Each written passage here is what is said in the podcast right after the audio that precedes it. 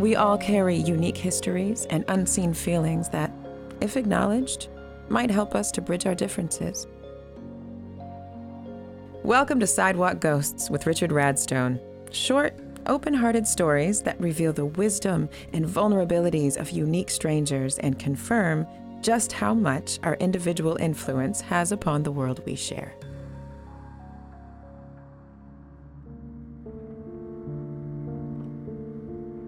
My best friend in the whole world since I was 14 is a girl named Heather, and she's atheist. Um, and she and I are of the same religion, is what we laugh. I laugh about. I tell her this. She, you know, she of course is like I'm not a part of a religion, but I say, well, and she does agree with it. She thinks this is very endearing. But I say, your God is love. Like you're headed toward the light. Like that's who you are. You embody all the same values and principles I do, and uh, in terms of what I'm striving for, what I believe in, and so we're headed the same way, right? Like we're on the same path. And I call I call that thing Jesus.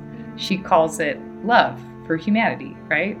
Um, human decency. Um, yeah, just general awareness and interconnectedness, right? And like it doesn't really matter what name you give it or what like information you put around it and context and packaging, it's the same thing, you know, at its core, which is really cool. So I believe that as people are on their journey in life, if anybody ever listens to this that is someone who's in a place of doubt or just in general has maybe more of an apathy around that and hasn't had their answers that are demonstrative to them about things or in question, like I would just say that there are millions and millions and millions and millions of people who can share of with deep gravitas conviction of these kinds of experiences that science really can't explain away.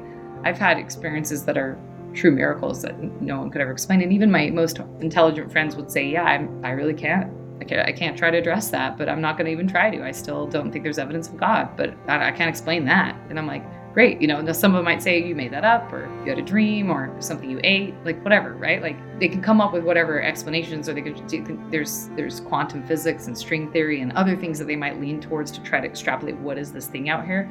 But what is for sure is that um, what I know to be true and that um, no one could ever take from me is that my life is better. It's filled with more light, love, and peace when I fixate on the Savior, when I try to have a relationship with this higher power and this as an entity, as a, as a real force in the world, and that um, that I'm able to um, bring more light, love, and joy into the lives of others. She speaks of a best friend, yet as we listen between the lines of her introduction, she guides us toward a most resolving destination, a pathway to healing she suggests, a heart shared wisdom uniting each of us in the journey we are collectively sharing, of miracles seen and of miracles unseen, of her views of God and of the gift we each have right to receive in following the dictates of our own beliefs. And with a blend of confidence and vulnerability, she unifies who she calls the millions and millions and millions of people the diverse ones who, just like you and I, are living on the front lines of life. Each one of us leaning into our individual beliefs and value systems as we listen to a voice far beyond the visible or even explainable. And as we stop to reach for its whisper, perhaps we might hear a quiet and powerful entity that carries, in the words of today's stranger, now friend, Lindsay, able to bring more light, love, and joy into the lives of others. Yet beyond my poetic introduction, Lindsay bravely steps through my romanticism as she lowers her walls. I was in a lot of pain a few years ago when people would talk about the witnesses of their knowing and their knowledge and their spiritual journey. I would meet with with uh, skepticism sometimes in my place of doubt, or even it would remind me of like a mother who had lost a baby and someone was celebrating a baby shower. You know, it was like they're celebrating this like gift and their knowledge and their witness and I was like, and I've lost my faith. You know what I mean? So it was like very, very painful. So I'm mindful of all that, that I don't I don't think I did anything to deserve this experience, but I definitely sought God very hard. I fought tooth and nail for it and I was relentlessly seeking that relationship. And I, I do know that that did not come quickly, did not come when I wanted. I'm glad it didn't because I can see what happened, what transpired to lay the foundation for this, this, this experience to mean what it meant to me. But I would never trade any of it for anything. Lindsay gives us permission to look into the vaults of our own pain, the freedom and courage to seek silver lining pressed down by the burdens of our own personal challenges. Yet as she does, she joins us in the task within the reach of us all. We have a very, very intensely toxic situation going on that I think is almost feels like it's by design. It has so much control on us. We've created very polarizing narratives of us and them. We've othered each other to death, and whether it's in politics or in religion or in race issues or in belief systems, like whatever it is, there's just such deep tribalistic stuff going on and division, and the inability to see ourselves and others has created uh, devastation everywhere. It's wreaked havoc in our own spiritual lives. And I think that if we could do anything we can to see ourselves and other people, I can't even fathom the difference of the impact that would have in 100 years. I just even think if 1% of the planet did that, it would be radical what would happen. Lindsay speaks of spiritual witness, points us toward a power higher than ourselves, shares her observations of, and challenges us to lengthen our stride in contributing to this polarized world.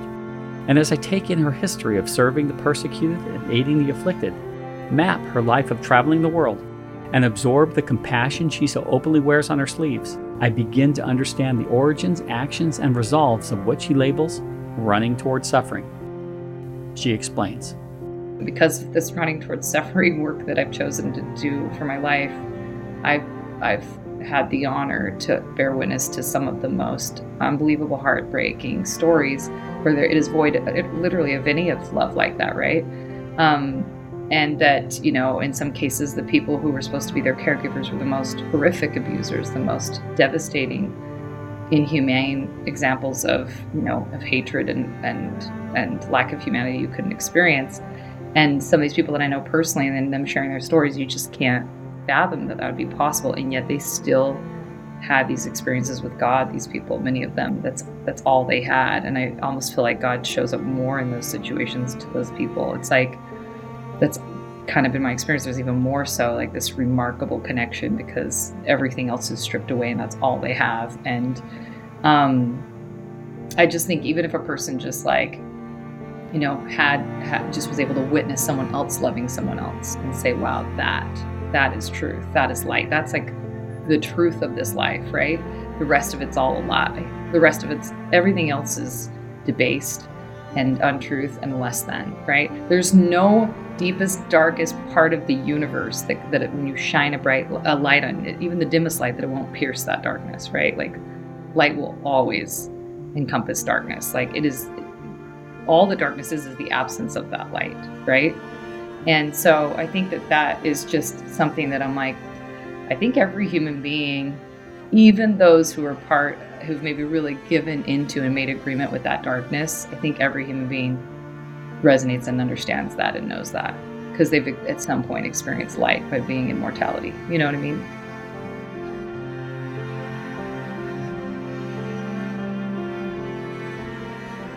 Hey, everybody, thanks for being with us here on episode 46 of Sidewalk Ghosts. Today's guest, Lindsay Hadley, who's doing a lot of good works out there. And if you'd like to find out a little bit more about Lindsay and see the stuff she does, check her out at hadleyimpact.com.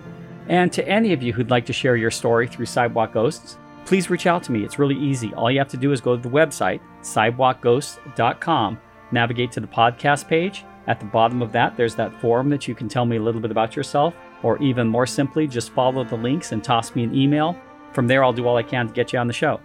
And yep, I'm still supporting Sidewalk Ghosts by myself. I get a few donations here and there, but if you really want to help me grow Sidewalk Ghosts, I need some more resources, trying to turn it into a weekly podcast, and that takes a little bit of labor and time and maybe some other people to help me do that. And to those of you who have shared a little bit, you know who you are, so I don't want to embarrass you, but I want to give you this big public thank you. Let me mention one easy way to uh, donate a little bit to Sidewalk Ghosts. You can simply go to my Patreon page at patreon.com forward slash Sidewalk Ghosts. I've tried to set up some fun little perks to um, make it worth your while as well as help the growth of Sidewalk Ghosts, so check it out, it's kind of fun. Also, if you'd like to sponsor Sidewalk Ghosts, please reach out to me. Uh, throw me an email, give me a call. Would love to talk to you, see what we can do to grow the message and purpose of what we're doing here at Sidewalk Ghosts. Which is trying to get us all to look at each other a little bit differently by hearing these stories of all kinds of different diverse people. And through that, we'll look past what we see at first impression, and from there, maybe lengthen our stride in how we view and treat all those around us, no matter where we are at work, at play, in life. It's a good thing. And I think through this, we're going to make some sort of huge global effect if we get more and more of us behind this whole movement that we're calling Sidewalk Ghosts. And in that, please never forget your individual impact truly does matter to someone else in the world.